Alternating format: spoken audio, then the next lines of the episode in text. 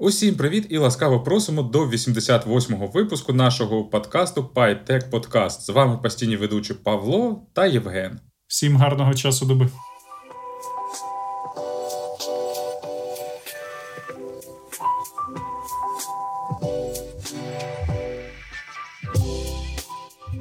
Як завжди, ми обговорюватимемо щось зі світу високих технологій. І сьогодні це буде поява реалізації Passkey від Гугла і чому там всі в захваті. Також що зробив цікавого за останній час Кріс Латнер, окрім того, що подарував нам Swift. Ну і також про Джофрі Хілтона, який йде з Гугла, і взагалі хто він такий і чому це важливо. І ти знаєш, коли ти кажеш Джофрі Хілтон, в мене щось ігри престолів зразу згадується. Не можу від цього відробитися. Оцей Джофрі мене вже пороблено не на нього. Тобі ще пощастило, бо я думаю про Періс Хілтон.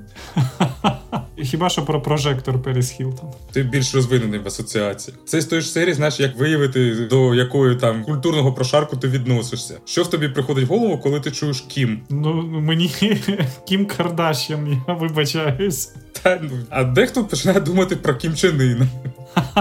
Уся різниця в тому, чим ти цікавишся більше. Да, я, ну, мабуть, все-таки кращою половиною кімів цікавлюсь. Та там не те, що половина, там дуже велике ціле.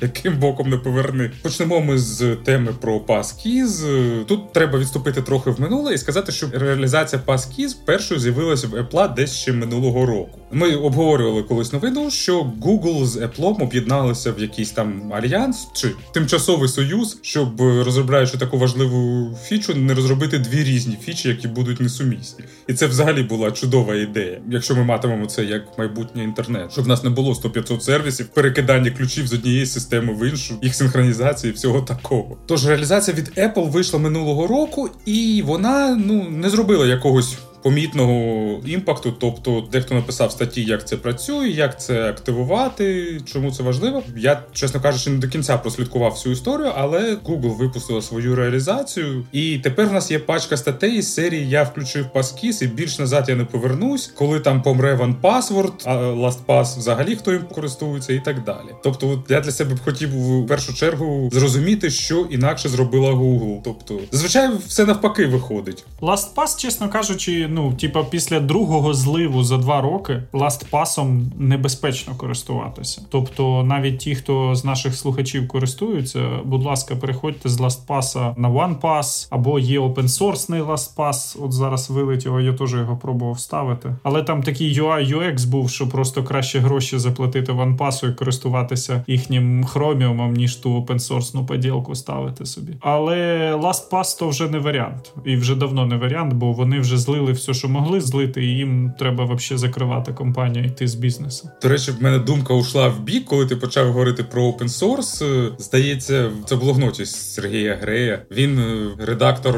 Лапси open source не розповідав, що він там супершвидкий, зроблений на расті, але там він такий швидкий, тому що в ньому нічого немає і нема чому тормозити.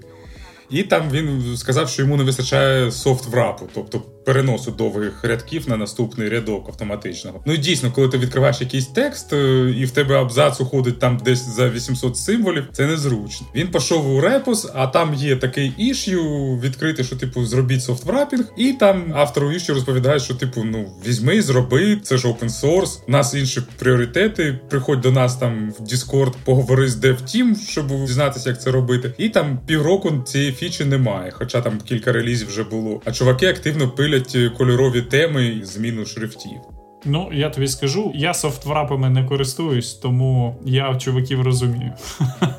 Але я, до речі, згадав: альтернатива безкоштовна опенсорсна це Bitwarden. Bitwarden, він теж є і під iOS збирається, при тому вони опенсорсять білди, можна самому зібрати, і під macOS, і під Linux, і під все, що хочеш. Ну тобто нормальна альтернатива LastPass, де ти сам собі володар своїх даних. От. Або для лінивих і тих, у кого є лишніх 60 доларів на рік, то OnePass користуйтесь користуватися ванпасвордом, знаєш, стає все, як би так сформулювати, я все більше силою себе. Тобто вони, як би це культурно сформулювати, щось лють в очі юзерам, і, скажімо, це не лимонад, тому що. Спочатку вони зробили цей убогий клієнт на електроні. Їм можна користуватися, але і досі вони там 2 чи 3 роки його допілюють. Він ще не йде ні в яке порівняння з тим нативним клієнтом, що був. Це якщо не заглядати в Activity Monitor там на вкладку Memory. Тож та вони там наробили класних фішок, типу авторизовувати SSH підписи через OnePassword, там підписувати гід коміти, працювати в якості SSH авторизатора і всього такого іншого. Воно прикольно, коли ти це там нарулив, і потім тільки там тобі треба цей Touch ID торкатися. Єдина проблема, що мені до нього трохи далі тягнутися, бо в мене окрема клавіатура. Проблема людей першого світу. Ну треба якусь фізичну активність мати протягом дня.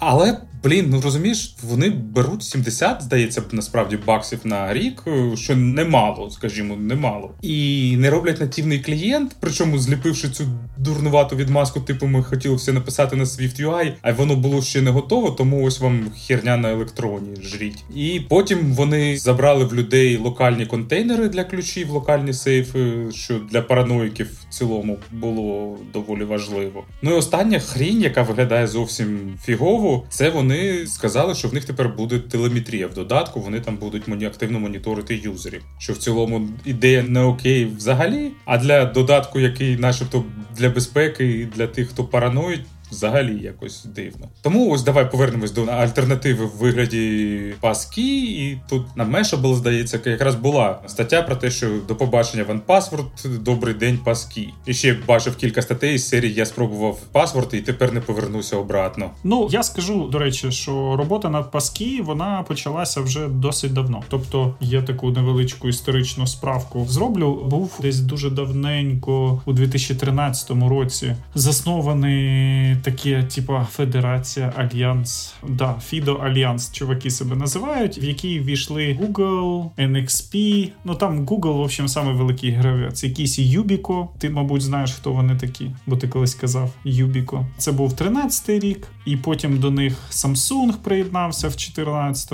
році, і так далі. і так далі. Ну а типу, чуваки поставили в 2013 році собі мету зробити такий протокол, який дозволить безпечно авторизуватися без паролів всім. Тобто зробити таку імплементацію, типу, як в свій час OAuth зробив революцію, де ти тільки у OAuth провайдера один раз вводиш свій пароль, і в принципі на всіх third-party ресурсах ти через провайдера підписки авторизуєшся. І чуваки так само хотіли зробити, тільки зовсім без паролів.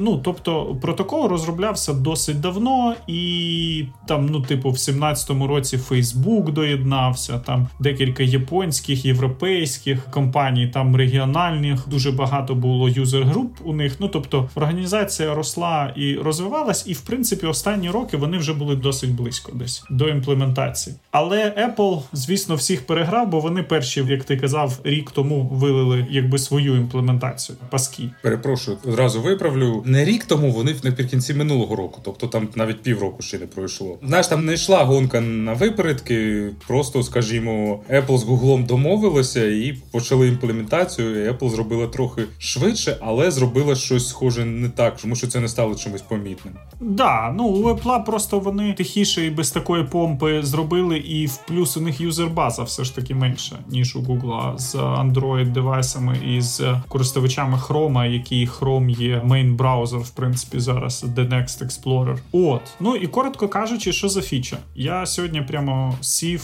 і настроїв собі на макбучику і на айфончику, все потицяв, все понажимав. І вона, в принципі, дуже схожа. Працює на то, як працює другий фактор. Тільки це другий фактор без пароля, по суті. Тобто, у вас є на вашому девайсі активна сесія, де ви авторизувалися своїм Google аккаунтом. Тобто на айфончику люба плікушка Google кати. Тобто, якщо у вас там Chrome є, якщо у вас Google Assistant стоїть на айфоні, якщо у вас YouTube стоїть, то вони вміють кидати ці пуші з авторизацією PAP-токен на любу свою плікушку. Ну і так само під Chrome працює ця штука на макбучику. Тобто, коли ви десь в інтернеті берете через OAuth, авторизуєтеся Gmail аккаунтом своїм, у вас вискакує біометрична авторизація через Chrome, якщо ви на макбучику, тобто там просто вилітає або баркод, якщо у вас фактор не на самому макбучику, який ви сфоткали з телефончика, і телефончик вас попросить показати пику йому. Або якщо ви настроїли, то треба буде пальчик прикласти або root пароль ввести на ноутбуці, щоб заанлочити цей паски. Якщо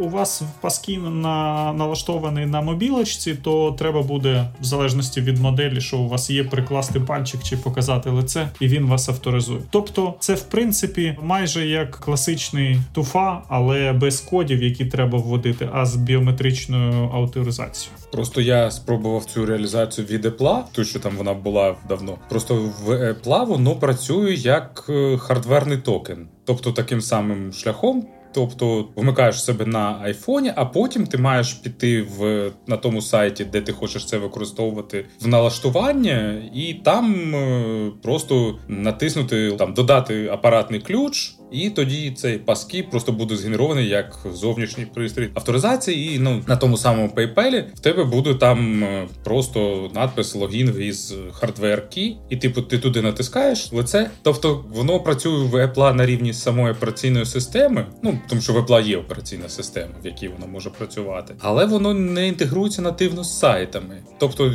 я так підозрюю, що там ну багато де є логін віз Apple. Я підозрюю, що Apple просто піде на те, щоб об'єднати ці ці речі. Я так розумію, що вони під капотом будуть один протокол використовувати. І насправді, не дивлячись на те, що гуглова імплементація працює через е, їхні аплікушки, але вона завжди, коли ти генеруєш підпис, як сама інтеракція працює в цьому штуці. Ти приходиш на сайт, робиш звичайний Google логін. Social логін, тобто ну нічого такого. ОАОС, ми це все вже бачили багато разів. Потім виходить, якщо в тебе є активний токен на цьому девайсі, то він знає, що в тебе авторизований цей браузер, і він каже: Хочеш, типа, своїм токеном підписатися? Типа, через нього зайдеш. Ти нажимаєш так, і він питає в тебе біометрику. І біометрику він питає в тебе через системне меню. Тобто, якщо операційна твоя железяка підтримує якусь авторизацію біометричну, то тебе запросить просто її підтвердити і все. І далі він все відправляє за тебе. І коли ти підтвердив біометрикою, типу, що ти хочеш авторизуватися, він приватним ключем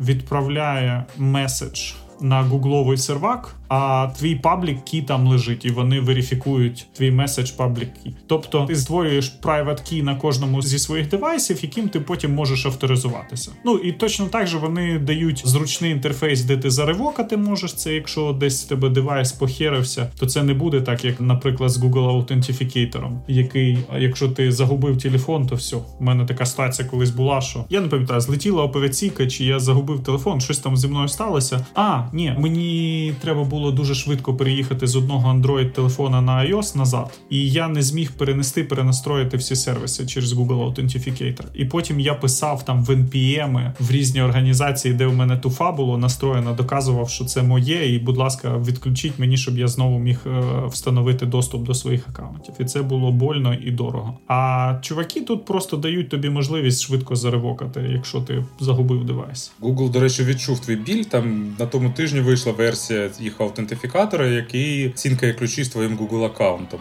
Чітко. Це вже давно треба було зробити. Так. Ну я використовую OnePassword, він це робить від початку. Тут, якби теж, от зі всією цією штукою з токенами, вони прикольні. Якби ну мені подобається ідея. Це дійсно, особливо для пересічної людини, це набагато зручніше. Тобі не треба платити ніякі підписки і морочитися з бітварденом опенсорсним або 70 баксів на рік платити OnePass. І в тебе, в принципі, досить пристойний є рівень безпеки, просто з коробки з любим гугловим софтом. Але теоретично у них є пабліки від всіх, і вони самі є провайдерами. В принципі, ну да, вони вже гірше не зроблять. Ну ти, типа, знаєш, як в тебе все буде на гуглі, якщо ти цією шнягою будеш користуватися. Вона буде зручна, але ти весь продався гуглу. Ти розумієш, до мене тільки що дійшло, чому там реліз цих е, паскіз від Apple нічого не змінив. Тому що в Apple вже є sign-in with Apple, який найімовірніше працює поверх цієї штуки. Тобто ти просто натискаєш кнопочку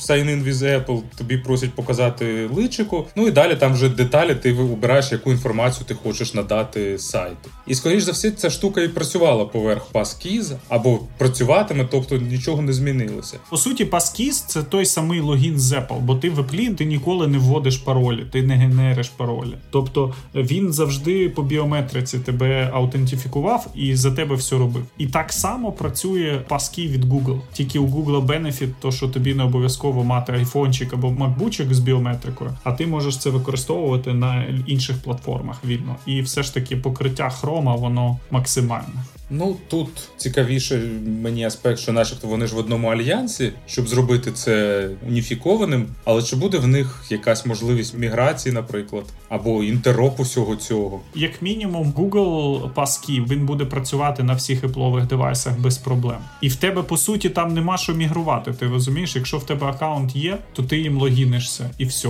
А просто буде мінятися місце, де ти біометрикою будеш авторизуватися. Тобто, якщо хочеш, ти авторизуєшся на на Гуглі, якщо хочеш через Apple. Тобто там концептуально нічого не зміниться. Я все ж таки за кросплатформені рішення, бо, наприклад, Chrome я не користуюся, а те, що там всілякі сайти з логін від Google надсилають мені пуш-повідомлення з двохфакторкою в YouTube. Ну там почекай, вони розшарили насправді стандарт. І ця штука, тобто паски, вона буде підтримуватися. Тобто вони і API відкрили, і протокол відкрили для всіх розробників і чекають, поки підтягнуться інші браузери. Також, тобто сам альянс, і коли задумувався, і навіщо вони всіх підтягували якомога більше гравців, щоб це був де-факто стандарт. Так що почекаємо. Я думаю, скоро і в альтернативних всіх браузерах з'явиться ця штука. Ну просто знаєш, а з іншого боку, там я там користуюся екосистемою Apple. Завтра там я впаду в маразм і вирішу перейти на Android. Android. Тобто, все ж таки, як на мене, то міграція має бути якась, щоб це не прив'язувалося до екосистеми, бо це відкриває забагато можливостей для однієї компанії з точки зору монополізації і твого загоняння в одне стойло.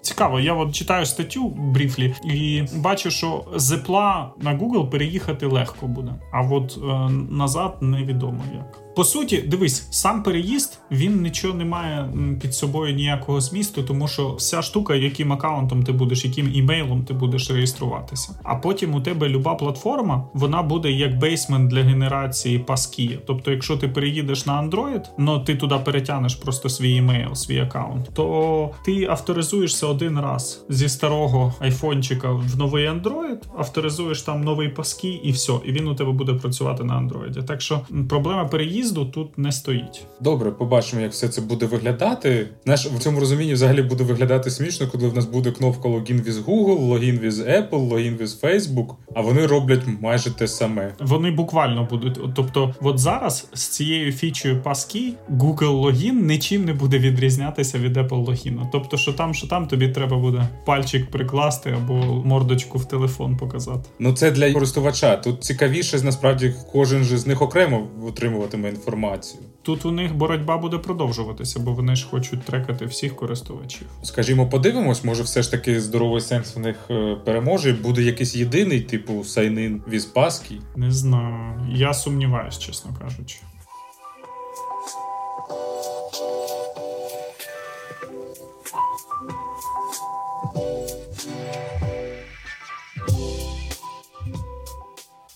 Ну і якщо казати про великі корпорації, давай рухатися далі. Поговоримо про такого собі Кріса Латнера. Класний дядька, декому він дуже відомий, а скажімо, багатьом ні. Це розробник, який створив мову програмування Swift. Працював в Apple, розробив Swift і внес великий внесок в LLVM. Тобто, там майже завдяки йому і його команді в нас, е, я так розумію, GCC змінили на LLVM в якості головного компілятора всього. Вони там вже розробляли LLVM як модульну платформу. Там ну це зараз не стосується. А можеш, будь ласка, бо я трошки далекий, типу, від цього. Що це значить? Для мене LLVM мені зразу про щось Large Language Models з AI приходять в голову. Поясни, будь ласка, що це ти маєш на увазі? Ну давай краще на наступний подкаст, бо мені треба теж деталі освіжити. Наскільки я розумію, LLVM — це набор компіляторів, як завжди, все почалося з C++, угу. а потім вже додали додавались інші. Тобто LLVM — це Low-Level Virtual Machine. Це така програмна інфраструктура для створення компіляторів і всіляких утиліт. Тобто в них там є набір компіляторів із мов високого рівня, так звані фронтенди. Потім система оптимізації, інтерпретації, компіляції в машинний код. Тобто,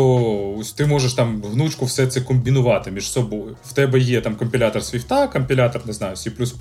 Почекай, мені здається, це така сама штука, як у Java машині Graal. out. Який вміє все конвертити в під Java віртуалку. А це така сама штука, тільки яка в байткод все може збивати. Ну так, байткод, тобто вони все це компілюють в один якийсь в якусь проміжну мову, там на RISC архітектурі, але потім в них вже є оптимізатор ось цієї мови. Тобто тобі не треба робити окремі оптимізатори для кожної мови програмування з їх фішками. Тобі просто треба зробити ефективний компілятор в проміжну мову. Далі оптимізатор, який оптимізує цю проміжну, і потім якісь там генератори бінарного коду для усіляких платформ. Я повністю поняв, ти виключно все пояснив. Все ти пам'ятаєш. Кріс Латер там був е, один з ключових розробників. І знов таки я можу там не до кінця все це знати, але в мене враження, що LLVM витиснив GCC, або GCC тепер теж використовує LLVM. Ну тобто там такі складні відносини. Але LLVM це там стандарт де-факто. Так якщо ти створюєш компілятор, тобі не треба там щось вигадувати зовсім з нуля своє, а ти можеш просто пишеш фронтенд і далі використовуєш там всі класні штуки, там лінкувальники, оптимізатори і так далі. Тобто, і ось Кріс Латнер запілив на той момент доволі прогресивну, швиденьку, відносно, скажімо, маленьку мову програмування Swift. Потім він її там кілька років розвивав. І в цілому проблема Свіфта поточна це те, що вони там стали дуже ком'юніті орієнтед. Вони прям такі лапочки-лапочки. Знаєш, там вони розглядають будь-яку пропозицію, там вони все це голосують, е, імплементують, допомагають. Ну тобто, з точки зору, там знаєш, якщо тобі хочеться зробити внесок в створення компілятору, то там тобі найбільше допоможуть. Але з іншого боку, Swift е, вже за складністю, ну може не наблизився до C++, але ходить там вже десь неподалік, тому що там в ньому намагаються реалізувати усі сучасні концепції. Там останнє, чого там немає, мабуть, це варіадік дженерики, і то Насправді підозрюю, що вони будуть, тому що вони вже запілили е, асинхронність, вони запілили там дуже круту ось цю систему анонімізації типів і зворотнього кастингу сам Іені. Тобто, розумієш, там я от читаю форуми, там в індусів мозок вибухнув ще на етапі асинхронності, там з await. Тобто, да, не всі там знають так добре JavaScript, а навіть ті, хто знають, не зовсім розуміють, як там і що. А коли в тебе ще й компільована в машинний код мова програмування, тобі це треба розуміти розуміти, скажімо, глибше, тому що в тебе немає віртуальної машини, яка там прибере ресурси, приб'є там зайві якісь потоки і таке інше. Хоча теж складності, я підозрюю, вистачає. Ось, тобто, народ застряг там на позаминулому році, коли додали ось цю асинхронність. Потім вони допілили цю хитру систему з стиранням типів через сам Іені. Через це взагалі там вибухнуло. Я так підозрюю, що купа народу взагалі не використовує дженерік програмування, бо це такий темний ліс, де водяться дракони. Та ні, ну слухай, там це знаєш, це така зброя, яку краще не використовувати. Знаєш, чорна магія. Ну це коли в тебе динамічна мова програмування. А коли вона статична, то тут або ти як дідусь там з Go програмуєш там без дженериків, хоча здається, в Go їх там чи обіцяли, чи допилили. Ні, вроді завезли їм дженерики теж. Ну ось типу в свіфті дженерики все допілюють, а там народу все мало. Типу, давайте ще чогось такого зробимо. Я так підозрюю, що ми скоро дійдемо до цієї магії Андрея Олександреску. Зараз я вам покажу особливо особливу шаблонну магію. Я засуну компілятор вам в рот. Ні, ні, ні, Андрій Олександреску, не роби цього.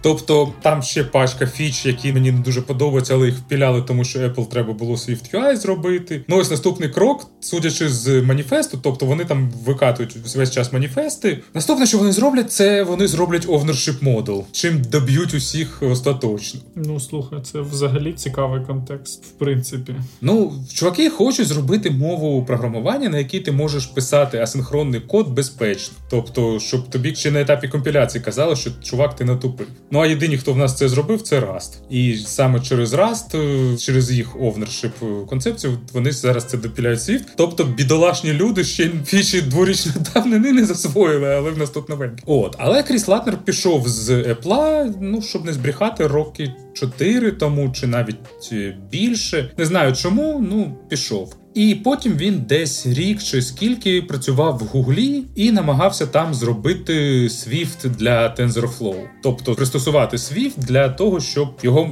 використовували в всіх цих машин-лернінгах, нейронних мережах і всьому такому іншому. Чекайте, це нудно, але я зараз дійду до точки, до, до чого ми все це вели. Тобто в Гугла була своя окрема гілка Swift, в якій там пілили дві фічі, які в широкому загалу були не потрібні, але були дуже цікаві саме для машин-лернінгу Learning, тобто вони будували інтероп з Python, щоб ти міг в Swift там взаємодіяти з Python майже до змішування коду, і щоб вони допилювали в Swift диференційне програмування, тобто, щоб ти міг просто свіфтові функції диференціювати, тобто брати від них е, не похідну, а ну похідну, або як першообразно брати і інтегрувати функції звичайні. Тобто, це було необхідно для всіх цих градієнтних спусків і такого. Ну і потім в Гуглі, як завжди, змінилася якась концепція, щось вони там собі надумали. Як TLDR, е, цю гілку свіфта стерли зовсім. Їх хтось заархівував, але багато наробок е, просто пішли в нікуди. Ну,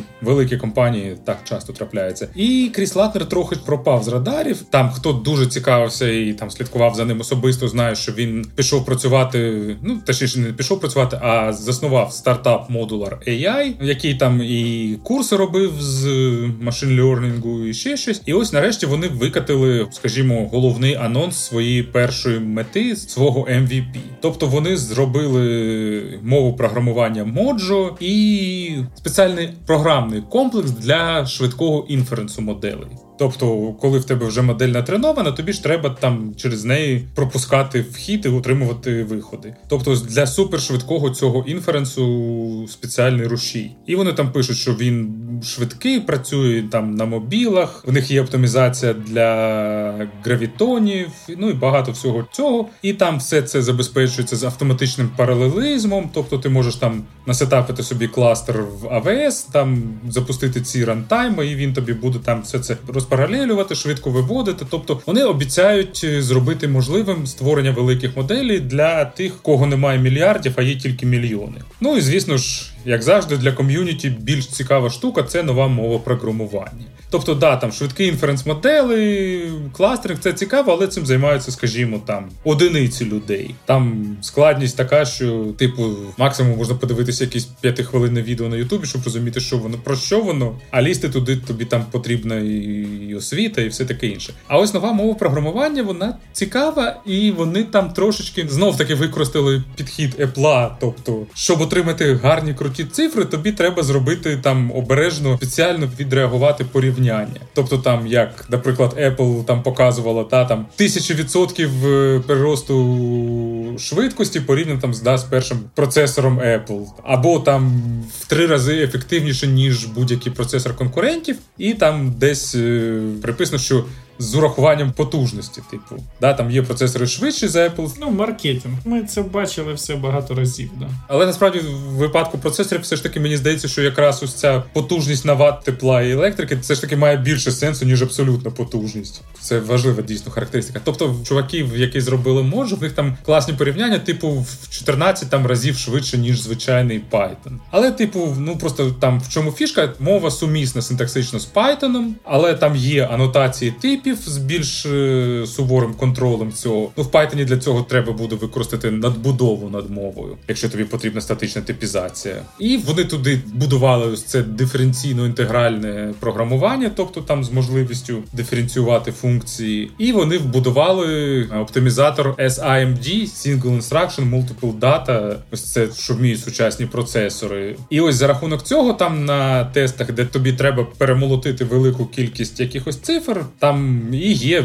відрив потужний. Ну я подивився, почитав теж, що вони зробили. Я так розумію, що ну якби Кріс Латнер, у нього вже велика експертиза була в написанні мов, в написанні компіляторів, архітектури і так далі, з хорошою командою, і вони просто їх взяли всіх і по суті зайнялися самим гарячим топіком. Ну тобто модельками AI. і вони сіли і нормально допилили, як ти кажеш, програмно-апаратний комплекс для того, щоб щоб він був мультиплатформений, і для того, щоб він любі модельки підтримував просто з полутика. Тобто туди, е, я так розумію, можна як від TensorFlow, так і від PyTorch підключати всі модельки, які ти сам понавчав, і їх ганяти на цьому двіжку. І взагалом там з TensorFlow взагалі він будь здоров. Ну там по всім критеріям там в 3-5 разів швидше працює. З PyTorch там у них нема такого прямо драматичного від відриву. Відрив є там в півтора-два рази, але ну такі тільки на ARM платформі вони взувають 4-5 разів на PyTorch. Ну і то, напевно, через те, що у команди у їх була експертиза з армовими процами пловами.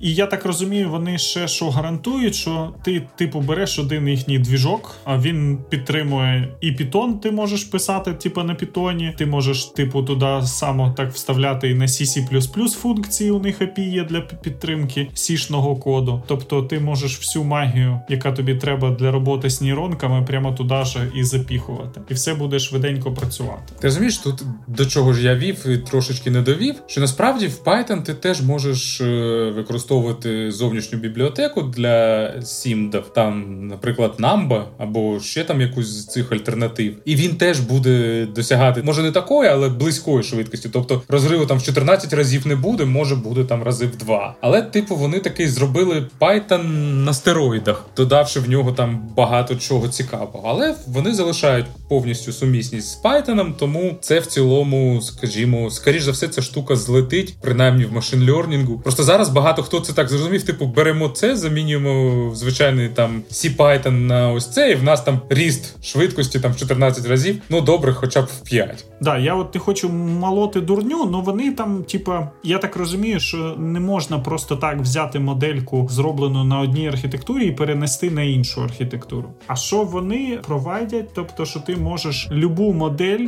на любій архітектурі запускати. Тобто, що би в тебе не було, на чому не навчене, ти його підключаєш до модуляра, і він буде працювати так само на любому залізі. На Intel, ARM, AMD, RISC, Nvidia, тобто ти втикнути куди хочеш його можеш. І вони якби топлять за те, що дивіться, от ваш коханий Python, ви нікуди нічого не вчите TypeScript, а пишете далі на Python. Все працює швидко, і ще й ви можете собі будь-який клауд вибирати, любу архітектуру, все, що вам вигідніше буде. Ну, типу, що бізнес буде вигравати на дата-структурі, на дата-центрах, тобто і буде на інфраструктурі економити серйозні гроші. Ну, подивимося, якби так виглядає все дуже серйозно. І такі у них всі такі презентації красиві, все так по епловому зроблено. Я кажу, в них видно старі знайомства ще залишились, і вони попросили їм зробити медіа підтримку. Цікаво буде за цим всім спостерігати, тому що насправді Кріс Латнер зробив один раз революцію в світі програмування, причому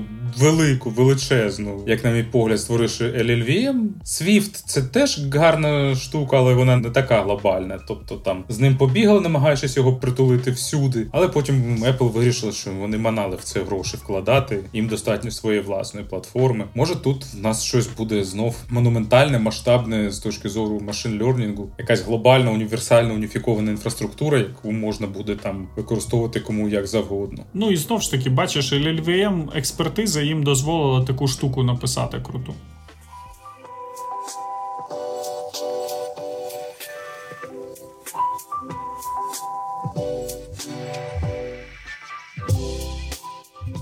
І давайте рухатися до останньої теми нашої про Джефрі Хінтона або Джофрі Хінтона. Тут важко сказати, як його правильно пропрононсуєш. В принципі, я ніколи про нього не чув, нічого про нього не знав. Крім того, що він був один з е, професорів, той, який навчив студентів, які зробили великий прорив в 2012 році в комп'ютер віжені. Також він був один із концептуальних сайентистів, науковців, хто запропонував базові концепції Deep Learning. Тобто підпольна кличка у чувака хрещений батько Artificial Intelligence, штучного інтелекту така от новина, що він в понеділок пішов з Гугла. Получається, що чувак е, з 2012 року е, працював в Гуглі і в Ванкуверському університеті з векторної математики і так далі. Тобто, я так думаю, вони там крутили ці всі штуки з векторними базами і те й інше. І офіційна позиція Джофрі Хінтона, чому б він пішов з Гугла, для того, щоб мати можливість публічно застерігати людей про небезпеку безпеку штучного інтелекту і не впливати на бренд Гугла, на Deep Brain і інші проекти. Чесно кажучи, напередодні, буквально пару тижнів назад, Google всередині себе зробив невеличку реструктуризацію, де вони Google Brain е, змержили з DeepMind. Тобто у Google було всередині дві команди. Google Brain був типічно гугловою внутрішньою командою, яка займалася ai штуками. А DeepMind були ті чуваки, які які в принципі дуже круті штуки робили. Тобто вони шахматний цей штучний інтелект навчили. Пам'ятаєш? Я забув, як він називається. Правильну назву вилетіла зовсім. Здається, Deep Blue? Так, Deep Blue, який в принципі виграв і потім став чемпіоном в цих штуках. От і мені здається, на фоні реструктуризації внутрішньої для Джофрі Хінтера не залишилося місця в цій United структурі новій, яка утворилася після того, як OpenAI викатив свій чат GPT, і Google вимушений наздоганяти їх. Ну і я не впевнений, звісно, але мені здається, я так можу прокласти якісь паралелі, так як він був керівником одного з відділів, тих, які зреструктуризували і помержили, то може це якось зв'язано між собою. Ну тут скоріше цікаві його застереження, тому що да, в нас нарешті з'явилася перша компанія, яка публічно наголосила, що вона постраждала через штучний інтелект.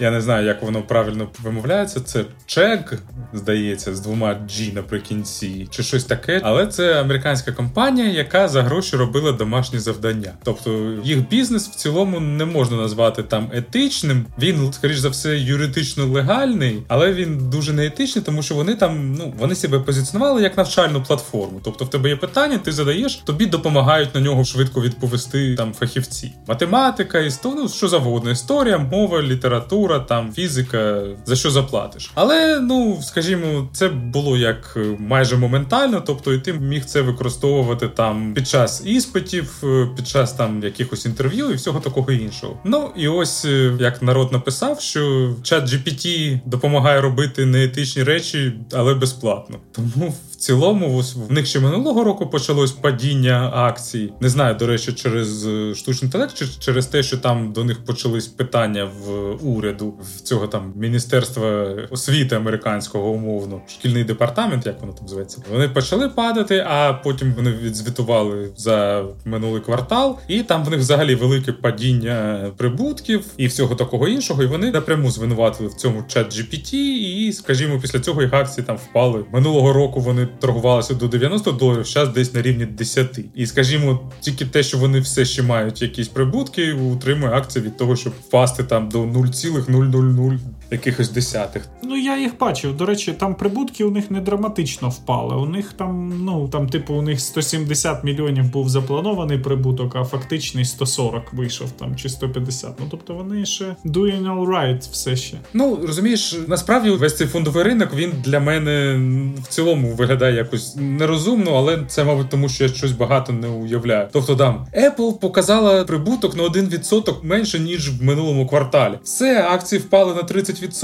паніка, продаємо Apple. Блін, чуваки, корпорація заробила там не 28 мільярдів доларів, там, а 27,5. Так, це там немає якогось зросту, але компанія себе відчуває чудово, тобто в неї все в порядку. Да, да, ну фондовий ринок, це в нас, якби був Костя, то він би розказав, що до чого, звісно. А ще цікавіше, знаєш, там, коли компанія не виконує прогнози журналістів, прогнози експертів. Там, типу, хтось якийсь відомий автор з Wall Street Journal придумав, і, типу, це має виконатися. Це смішно. Але насправді там деякі чуваки вони занадто передбачливі, чи як це сказати, проактивні. Вони дивляться в майбутнє, і спілка сценаристів Голівуду розпочала страйк. Тож нас це було там, здається, я не пам'ятаю коли там років 12 тому, коли перший сезон Breaking Bad виходив, в якому було там на два епізоди менш ніж вони планували від початку, і взагалі багато серіалів того року вийшли з меншою кількістю серій, там і всього такого. А тепер вони дійсно бастують, щоб е, захистити свою роботу від штучного інтелекту. Я, до речі, не читав подробиці, як вони пропонують це зробити,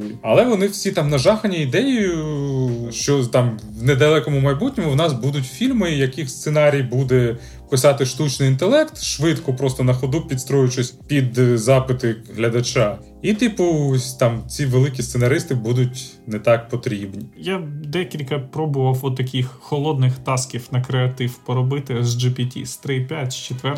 Ну і чесно кажучи, ну все ще мені здається, сценаристи тут теж набагато краще це все роблять. Ти розумієш, питання в тому, що насправді ж ну OpenAI не тільки чат GPT робить, а звичайний GPT-4 з донавчанням може робити дуже дуже багато чого. Знов таки, да, там, якщо ти попросиш там чат GPT, напиши мені там сценарій чергової частини месників, то він це зробить, але це буде, ну скажімо, ще більше фігня, ніж зараз воно є. Але він дуже гарно працює, якщо ти, скажімо, розбиваєш це на дрібні задачки. І там на рівні якихось діалогів використовуєш його. Там же зараз багато усіх цих сервісів, які тобі допомагають використати чат GPT для письменництва. Тобто вони там роблять е, додатковий промпт інженірінг, вони, скажімо, там допомагають зберігати контекст. Ну там всі ці ембедінги, векторні бази даних, все таке інше. Тобто, скажімо, якщо його так не напряму в лоб використовувати через інтерфейс на сайті, а скажімо, більш хитро, то він вже спроможен на багато що. Особливо там він добре порається, коли тобі треба зробити якийсь там умовно бойовик, в якому головне, щоб було ефектно, або щось дитяче, де там немає якоїсь великої глибини. Там засилля просто генерованих фантастичних розказів та дитячих книжок на Амазоні це підтверджують. Тобто, знаєш, сказати, що зараз вони зможуть змінити сценаристів ось цих дійсно професійних, бо ну професійний сценарист це ж не тільки там сценарій написати, да там це там як воно має взаємодіяти всередині там великого всесвіту, там як ув'язати всі деталі, там і психологія потрібна, і ще багато чого. Але за кілька років це може насправді їм вже почати загрожувати, тож вони просто не чекають. Тобто тобі здається, що вони наперед бастують.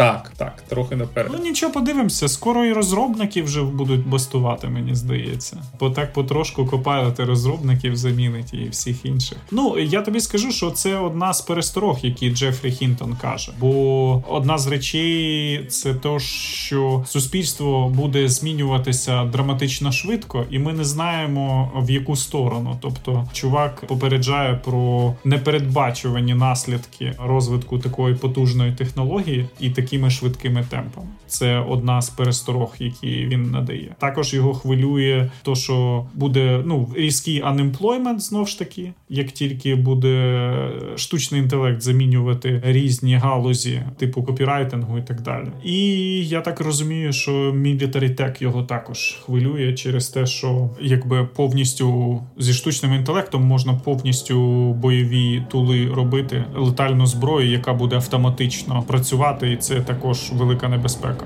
Ну розумієш, да, там побоювань багато. Я вже не кажу про AGI, коли там, якщо він з'явиться. Моя ставка, те, що він не з'явиться цим шляхом, але, скажімо, може з'явитися щось дуже близьке до того. І це буде дуже неконтрольована штука. А навіть е, поточні проблеми вони дійсно мають місце, вони будуть. В Китаї там багато хто з е, художників втрачає роботу, там бо є мобільні ігри. Не буду казати, як їх називають ще, тому що нам не треба вішати плашку 18+, на подкаст. Тобто, всі мобільні ігри, які заточені на грайнти вибивання грошей з гравців. Їх велику частину робили китайці, і там було задіяно багато художників, яким треба було малювати якісь там схожі пікселі, арти і все таке інше. За деякими плітками там вже їх стало на 70% менше цих художників, бо їх непогано замінює усілякі там Midjourney, Stable Diffusion і всі інші. Тобто, якщо їх трошечки допилити з некреативним малюванням, воно добре себе показує. Багато хто з людей залишиться без роботи. Там вже багато хто насправді здавалося б, що там юристи та адвокати вони завжди будуть при роботі, але там же є умовно не тільки там да юристи, типу Пері Мейсона і Ейса Торні, або такі, як нам показують в фільмах. А є багато народу, хто просто там за якісь невеликі гроші там пише там скарги там місцевий DMV, або там якісь е, запити на повернення грошей там за щось. Ну тобто такі базові юридичні папірці. Ось їх чат GPT фігачить просто